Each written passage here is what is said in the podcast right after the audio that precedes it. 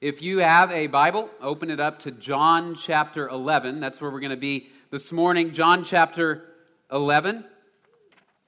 Some of you will recognize the uh, image that I'm about to put on the screen.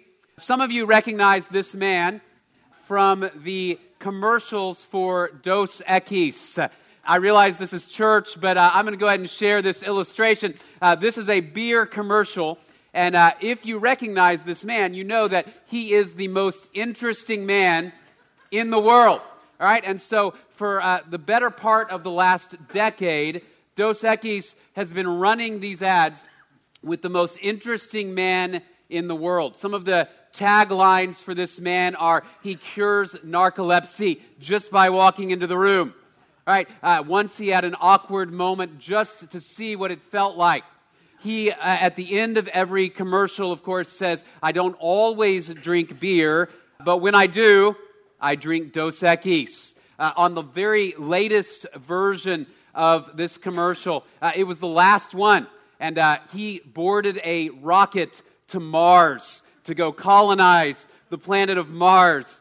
And uh, as he walked to the rocket, uh, the narrator, the voiceover narrator said his only regret was he never knew what regret feels like. And then he got in the rocket and he flew away. And that was the end of his campaign. Now, the reality is, of course, that uh, this man is not the most interesting man in the world, right? He is an actor named Jonathan Goldsmith from New York.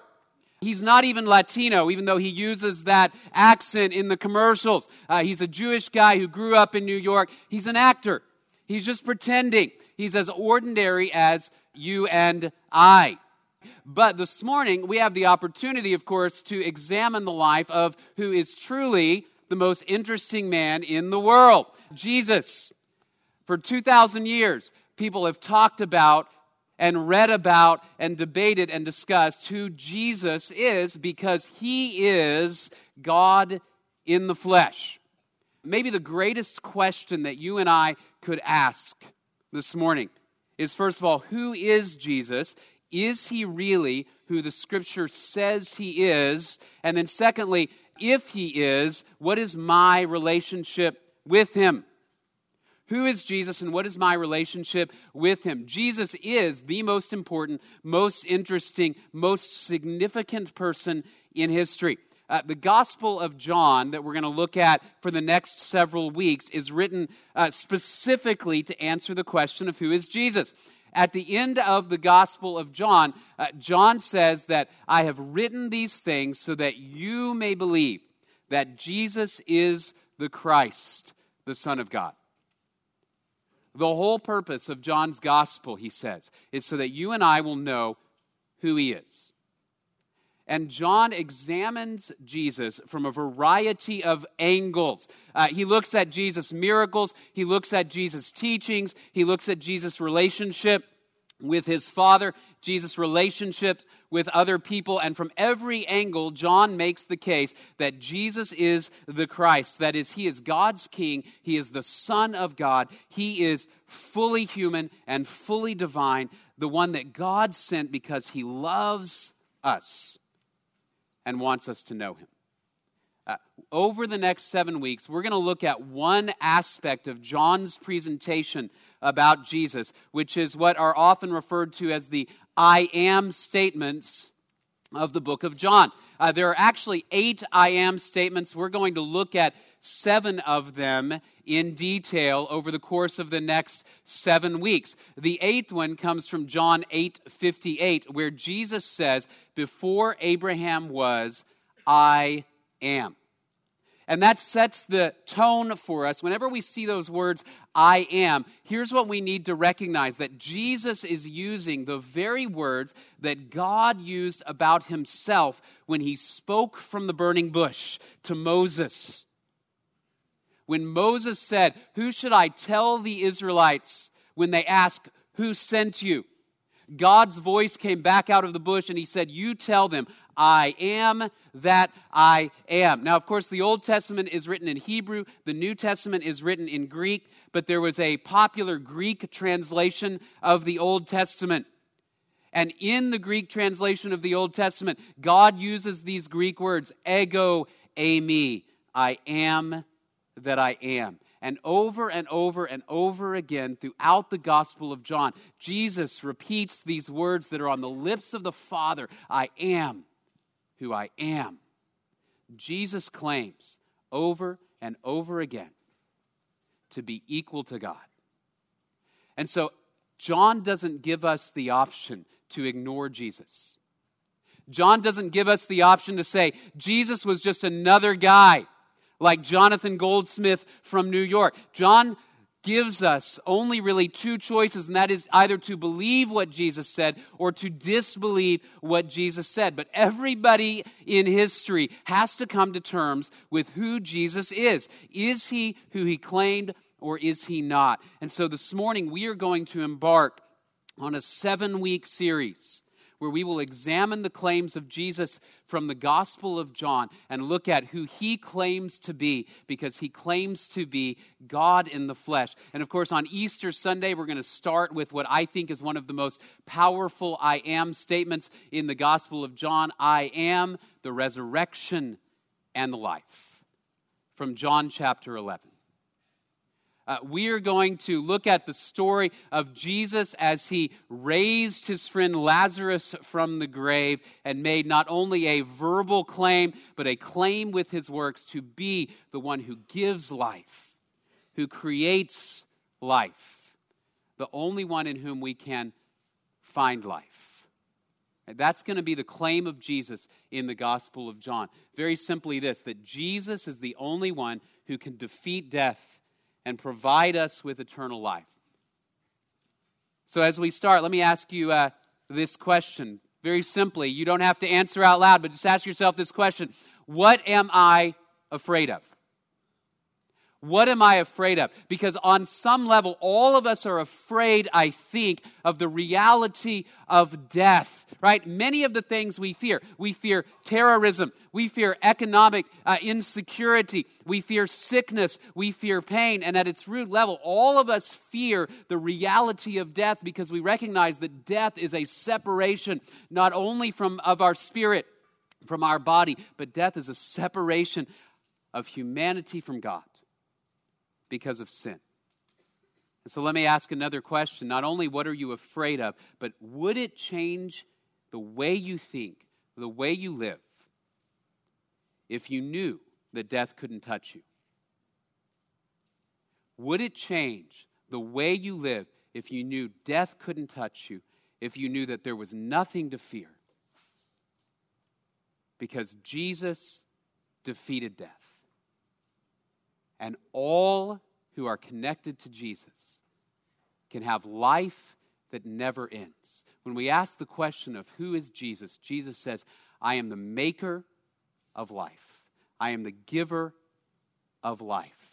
And those who were there when Jesus demonstrated his power over death and life, it changed everything about them changed the way they thought, changed the way they viewed themselves, it changed the way they acted, it changed everything because no longer did they have to be afraid of the great enemy of humanity, which is death. And we'll see that as we look at John chapter 11 this morning that Jesus says, In me you can have life that never ends, that never dies, life in which you never have to fear, life that is full and abundant because of what he's done.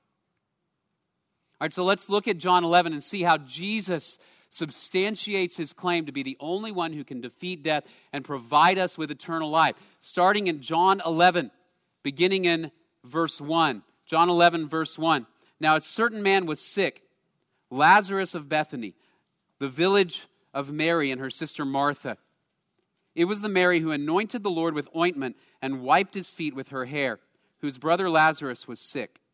So the sisters sent word to him, saying, Lord, behold, he whom you love is sick. But when Jesus heard this, he said, This sickness is not to end in death, but for the glory of God, so that the Son of God may be glorified by it. Now, Jesus loved Martha and her sister and Lazarus. So when he heard that he was sick, he then stayed two days longer in the place where he was. Then after this, he said to the disciples, Let us go to Judea again.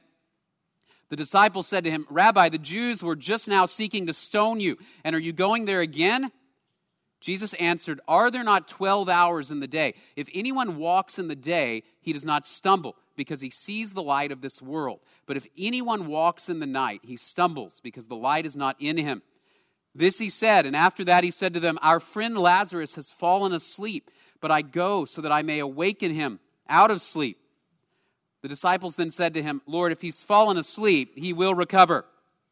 Now, Jesus had spoken of his death, but they thought that he was speaking of literal sleep. So Jesus then said to them plainly, Lazarus is dead, and I'm glad for your sakes that I was not there, so that you may believe. But let us go to him. Therefore, Thomas, who is called Didymus, said to his fellow disciples, Let us also go so that we may die with him. So Jesus gets word that his good friend Lazarus is about to die.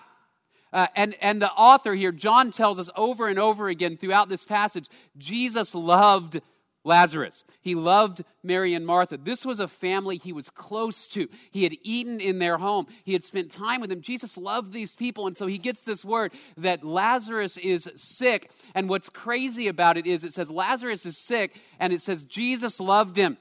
And he says this isn't going to end in death, but then right after that, John tells us so, because he loved him, when Jesus heard that Lazarus was sick, guess what he did?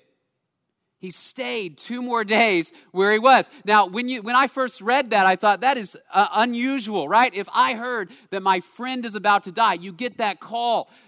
He's in the hospital, he's sick. I'm going to hop in the car, I'm going to drive there right away. I remember getting that call about my grandfather. And what did I do? I went and I, I booked a plane ticket in the hopes that I could get there before he passed away to see him. But Jesus, because he loves them, it says he stays two more days. What in the world is going on? Well, here's the issue Jesus needs them to understand that he has power over the worst enemy of humanity. And he wants Mary and Martha and the disciples to see that he's unafraid of death because he's in charge of the universe. Uh, there are some children in here this morning. Kids, let me ask you a question. If you're in elementary school, have you ever had a time when you were struggling with your homework, maybe long division or algebra or some kind of math, and uh, you are struggling with it and your parents will not help you?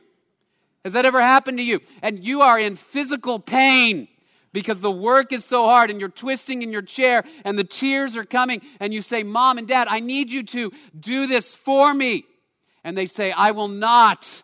And you think, I have the meanest parents on the face of the planet. And you're angry. Why won't they help me? Here's why they don't help you because they know what? They've told you this, haven't they? They know that you need to learn how to do the work. And sometimes the only way to learn, the only way to grow, the only way to understand perseverance is to be in a bit of pain over that homework. And it's hard for them to watch. Now, some of your parents don't help you because they don't remember how to do it, right? Uh, they, they don't remember how to do long division. But most of them, they don't help because they want you to learn. Uh, even if they don't remember how to do it, that's what they say, right? Uh, I want you to learn how to do it. I need you to persevere. Well, Jesus is doing something very similar here with his friend Lazarus and Mary and Martha and the disciples, he says, Here's the point. I want you guys to understand that not even death can conquer Jesus Christ. And so he stays where he is for two days. And then it says, he tells the disciples, hey, let's go back to Judea. And now it's the disciples' turn to be afraid of death. They look at Jesus and they say, uh, Jesus, let me remind you, uh, we were in Judea before, and they tried to kill you there. And Jesus responds, as he often does, with a metaphor, right? And you can just see the disciples going, another metaphor. We're going to die, right? Jesus says, look, if you walk in the light, you don't have to be afraid. What's the point? As long as you're with me, you have nothing to fear. I am the light. You stay by my side. You've got nothing to fear. And then he says, Look, our friend Lazarus has fallen asleep. I'm going to wake him up. And I love the disciples take him very literally after he just used an extended metaphor in the previous passage. They go, Look, If he's asleep, he's, gonna, he's probably going to be fine, right? He doesn't need an alarm clock. Let's not go die because Lazarus overslept, right? Jesus looks at him and goes, He's dead, and I'm glad I wasn't there so that you may understand the glory of God and believe in me. And then Thomas, in classic fashion, says, Let's go too. We may as well die with him, right? Thomas sounds a bit like Eeyore when you first read this, right? long as we're going to die, right? Let's be with Jesus. Okay? But Thomas is onto something. If you're going to face death, face it with Jesus. Thomas understands there's no better place to be in the face of death than in the presence of Jesus. Several weeks ago, uh, we ate with some friends, and uh, the uh, husband uh, happened to be a physician. And as I sat down to eat, I realized that my meal was quite unhealthy, right? I had a sandwich that was greasy and I had this big cookie and everything. And I thought, he's judging me while he's eating his salad, right? Or whatever, because he's a doctor. But then I thought this I thought, you know, if I'm going to have a heart attack, what better time than when I'm eating with a doctor, right? If it's going to happen, I might as well be with somebody who hopefully knows what to do. Similarly, Thomas says if we're going to face death, let's face it with Jesus. It's remarkable. Jesus is absolutely unafraid. Absolutely unafraid in the face of the greatest enemy of mankind. Death has haunted us Death has overshadowed us since Adam and Eve. The sin of Adam and Eve led to death. It is a curse, a separation from God. And every aspect of our lives is now overshadowed by death. A little sin spoils God's creation. I don't know if you've ever taken a strawberry out of its carton. And as you look at that strawberry, you see a tiny bit of fuzzy white mold at the bottom of the strawberry. Now, you have two options when you face that. Uh, one is uh, to go ahead and cut off that mold and eat the rest of the strawberry. I don't do that. Okay? If it has mold, it is permanently tainted. Okay? I throw it away. A little bit of mold, in my view, taints the entire fruit. That's what death has done to God's creation. A little sin, creeping death, has tainted all of God's creation, which is why Romans 8 says, even the creation itself groans for redemption. And what's remarkable is in the face of that enemy, Jesus doesn't flinch. And he wants the disciples and Mary and Martha and even Lazarus and you and me to understand that he has victory over the greatest enemy of mankind and he will defeat it. And that's what we see as Jesus now goes to Bethany to face the greatest enemy of mankind.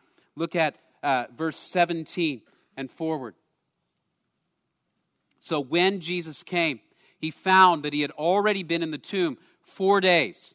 Now, Bethany was near Jerusalem, about two miles off, and many of the Jews had come to Martha and Mary to console them concerning their brother.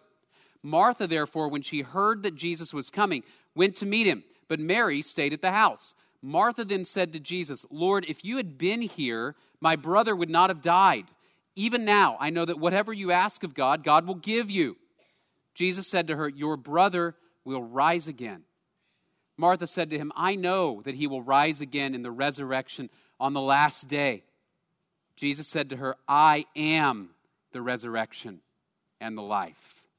He who believes in me will live even if he dies, and everyone who lives and believes in me will never die. Do you believe this? She said to him, Yes, Lord. I have believed that you are the Christ, the Son of God, even he who comes into the world. When she had said this, she went away and called Mary, her sister, saying secretly, The teacher is here and is calling for you. And when she heard it, she got up quickly and was coming to him. Now, Jesus had not yet come into the village, but was still in the place where Martha met him. Then the Jews who were with her in the house and consoling her, when they saw that Mary got up quickly and went out, they followed her, supposing that she was going to the tomb to weep there. Therefore, when Mary came where Jesus was, she saw him and fell at his feet, saying to him, Lord, if you had been here, my brother would not have died. So Jesus goes and he arrives in the midst of really a typical scene of mourning. It has been four days since Lazarus died. And this is significant that it's been four days. Uh, there was a rabbi, his name was Bar Kappara. He says this The whole strength of the mourning is not until the third day. For three days long, the soul returns to the grave, thinking that it will return into the body. When, however, it sees that the color of its face has changed, then it goes away and leaves it. In other words, the Jews had this tradition that for three days the soul kind of hung around the body, and there was still a chance that you weren't really dead. But after three days, the soul would come back and you looked different, and he'd go, nah, we're really dead. And the soul would leave. So it's significant now. It's been four days. There is no hope. They are mourning and there is no hope. And Martha, who tends to be the more verbal and active of the two sisters in every account that we have, she runs from the house to meet Jesus and she says, Jesus, if you had been here, he wouldn't have died. Even now, she says, even now, Jesus, I know whatever you ask, God is going to give you. Whatever you ask of him, God is going to give you. I know you could have kept him alive. And Jesus says, Your brother will rise again. And Martha responds with what is an orthodox statement of faith. She goes back to the idea of Daniel chapter 12, and she says, I know he will rise again one day. And you can hear the implication, but right now, Jesus, he's dead. My brother is gone, and you weren't here. I know he'll rise again one day in the resurrection on the last day. And this is where Jesus looked at her and he said, I am the resurrection and the life. He who believes in me will live even if he dies, and everyone who lives and believes in me will never die. Don't you see what Jesus is saying? He's saying, You are standing in the presence of eternal life. Jesus is the one who made life. In the beginning, John told us, was the Word, and the Word was with God, and the Word was God. He was with God in the beginning. When God spoke into existence all of creation, Jesus is in the presence of his people. And he is the resurrection and the life. And he says, Anybody who believes in me will live, even if he dies. And as long as you believe in me, you can never die. Here's what he's saying that as long as you're plugged into Jesus, you will never die because the life of God now dwells in you and me. And so death itself is a temporary state. And it is a moment in which we transition into a new life in the presence of God forever. And we await the resurrection of the body. You cannot die when you're in the presence of Jesus. Martha, Lazarus is not dead because he knows me. Many of you in this room, if not most of you in this room, have a phone. You have a smartphone. And this phone is your connection to the world, right? To the universe.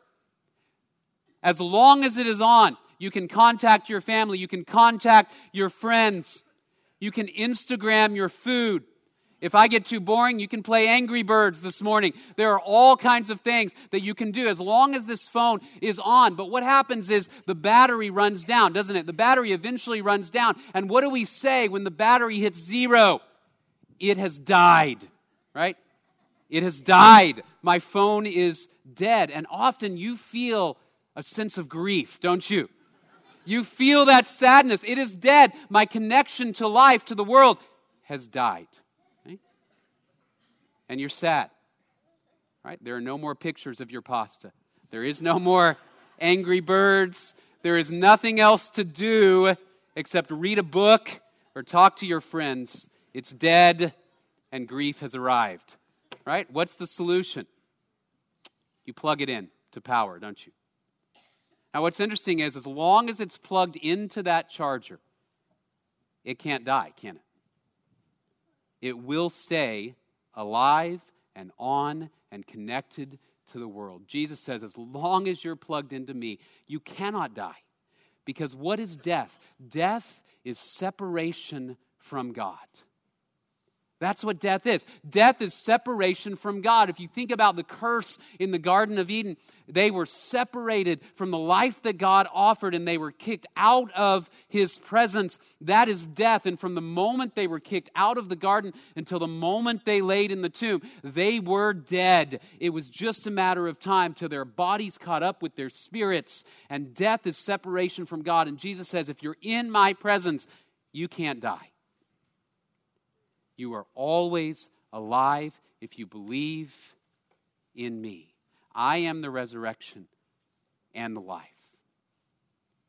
In John chapter 4, Jesus had elaborated on this same theme. He says, Whoever drinks of the water that I will give him shall never thirst.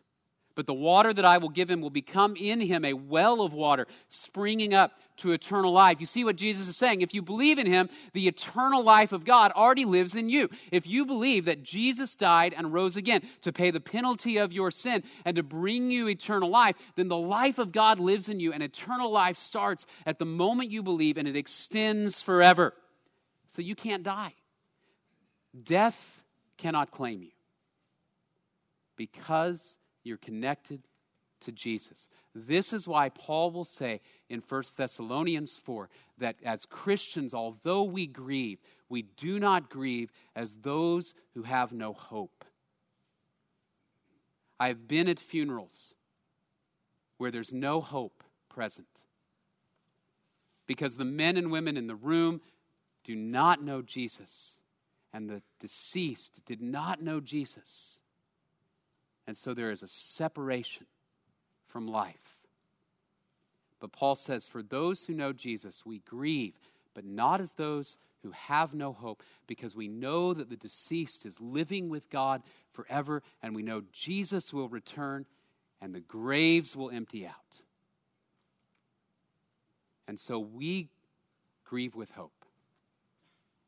And Jesus tells Martha, Trust me, I am the resurrection and the life. The one who made life will restore it. And so Jesus now will move forward to restore the life that he created. Look, starting in verse 33. When Jesus therefore saw her weeping, and the Jews who came with her also weeping, he was deeply moved in spirit and was troubled, and said, Where have you laid him? They said to him, Lord, come and see. Jesus wept. So the Jews were saying, See how he loved him. But some of them said, Could not this man who opened the eyes of the blind man have kept this man also from dying? So Jesus, again, being deeply moved within, came to the tomb. Now it was a cave, and a stone was lying against it. Jesus said, Remove the stone. Martha, the sister of the deceased, said to him, Lord, by this time there will be a stench, for he has been dead four days. Jesus said to her, Did I not say to you that if you believe, you will see the glory of God? So they removed the stone. Then Jesus raised his eyes and said, Father, I thank you that you have heard me. I knew that you always hear me, but because of the people standing around it, I said it, so that they may believe that you sent me. When he had said these things, he cried out with a loud voice, Lazarus, come forth. The man who had died came forth, bound hand and foot with wrappings, and his face was wrapped around with a cloth. Jesus said to them, Unbind him and let him go. Therefore, many of the Jews who came to Mary and saw what he had done believed in him, but some of them went to the Pharisees and told them the things which Jesus had done. Now, Jesus looked at the chaos and the confusion and the anger and the grief around him, and he felt agitated and disturbed. And the text says, as Jesus saw death, it tells us very simply, Jesus wept. This is one of the first verses you memorized when you had to say a verse, right, to get candy in Sunday school. Say, Jesus wept. And the teacher would say, Why? And you go, I don't know. I only memorized that one verse. Jesus wept. Jesus wept because, because he hated death and what it had done to his world. And it's easy to read this passage and say, yeah, but doesn't Jesus know that he's about to raise Lazarus from the dead? Doesn't Jesus get it? Well, of course Jesus gets it. But it still is devastatingly sad to see his friends in pain. When my son was born, he was very sick. He spent some time in the NICU. And what's interesting is after the first day, we knew he was going to be okay. We knew he would pull through and he would be fine. But we still cried. When we saw him hooked up to those tubes, when we saw him in pain. And Jesus, seeing his people in pain, he cried and he wept. But the difference between his tears and ours is that Jesus can fix it. All right, and so he moves toward the tomb and he says, Take away the stone. And Martha, in a display of decency and compassion, she says literally in the Greek, Jesus, by this time, literally, he will stink. He's been in there four days.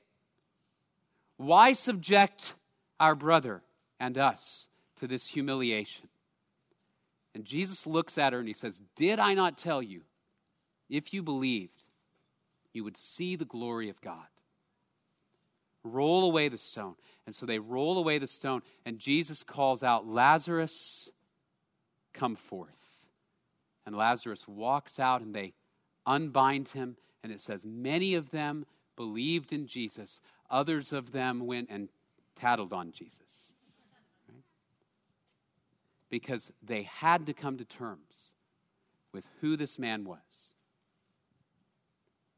And Jesus validated with his actions, what he said with his lips. He who believes in me need never fear death, need never fear pain, need never fear sickness, need never fear sin, because I am the resurrection and the life. So Lazarus comes out of the grave. This is only a few weeks, by the way, before Jesus himself would face death. And Jesus would go into the tomb for three days. And then on the third day, Jesus rose again. That's what we celebrate on Easter Sunday. Lazarus came out of the grave. And here's the deal with Lazarus he died again. It's a super bummer. The second funeral must have been the worst. It happened again. He died again. On the other hand, I, I thought this past week, how differently must Lazarus have lived after he had already died? I mean, how different would your perspective be? I cannot imagine that anything would really bother you if he did not care for Martha's cooking one night. At least you're not dead, right? If the traffic between Bethany and Jerusalem is too much and you're tempted to go, come on, get the camels out of the way. Hey, but I'm alive. You get a scrape, you get a cut, you get sick. Lazarus, th- Lazarus thinks, I already died. What's the worst that could happen? I die again, right? And Jesus brings me back to life. Would it make a difference if you had already died and had risen again and knew that death could not permanently touch you? What would you be afraid of? What would there possibly be to fear? See, a few weeks after this, as we mentioned, Jesus himself rose from the dead.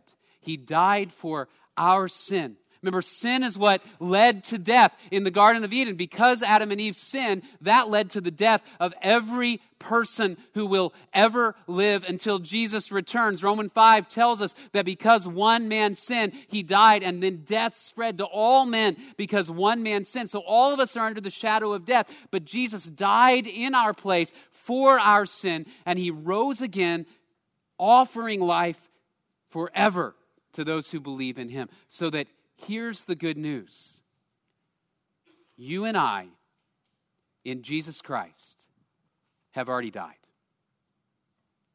You've already died. And you are alive again with God in Jesus Christ. Look at how Paul puts it in Romans chapter 6. Our old self was crucified with him in order that our body of sin might be done away with, so that we would no longer be slaves to sin, for he who has died is freed from sin. Now, if we have died with Christ, we believe that we shall also live with him. Even so, consider yourselves to be dead to sin, but alive to God in Christ Jesus. How would you live if you had nothing to fear? What would your life look like if the worst enemy of humanity had no claim on you? If you didn't have to worry and stress and feel anxious about running out of money because of the economy, because again, what's the worst that can happen? You could die. Jesus rose again.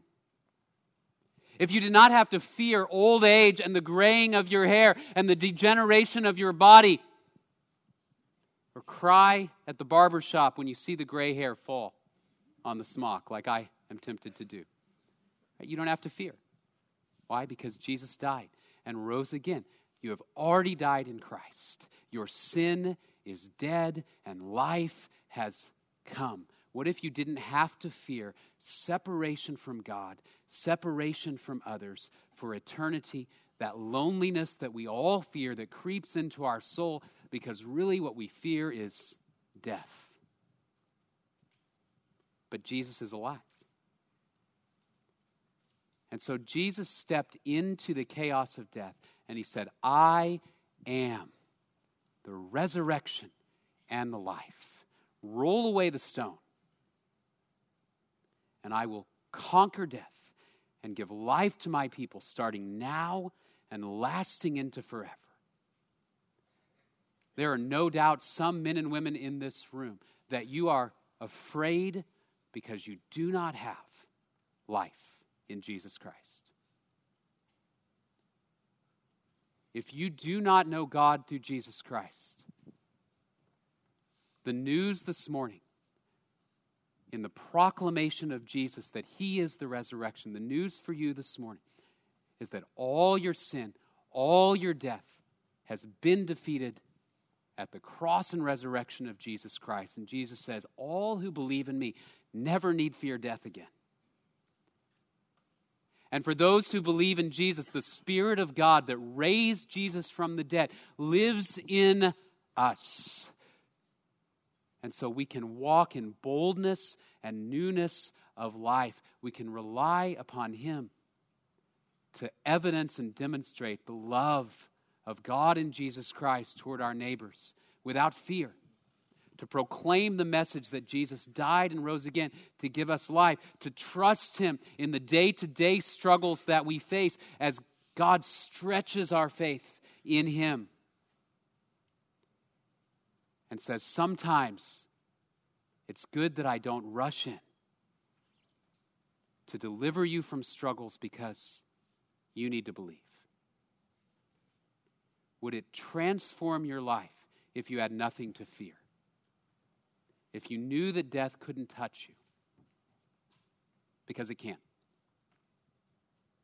And we have nothing to fear and everything to look forward to because of Jesus, the resurrection, and the life. So, as we close, do you believe in Jesus? And does your life reflect the power of the resurrection? Have you trusted in Jesus for eternal life? To receive the life that He gives as a free gift. There's nothing you have to do to earn it because Jesus did all the work when He died and rose again. And does your life reflect the power of His resurrection?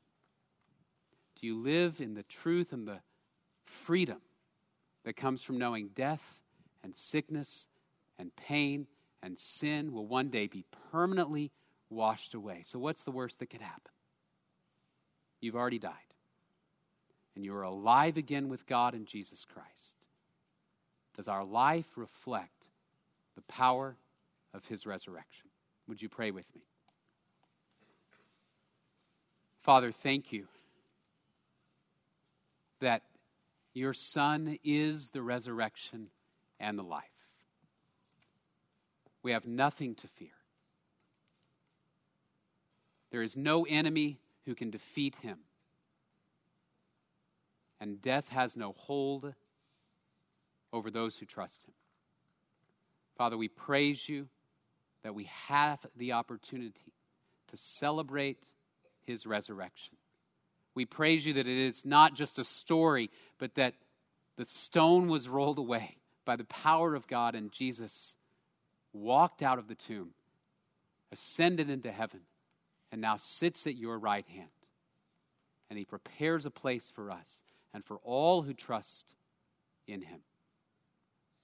I pray if there are any men and women in this room this morning who are not certain they have life through Jesus Christ, that you would give it to them this morning through faith. Father, we pray that our lives would be marked by the power of the resurrection of Jesus Christ, that we would live in the boldness and the freedom that comes from knowing no enemy can destroy us because we're in Him. We thank you, Father, for this morning.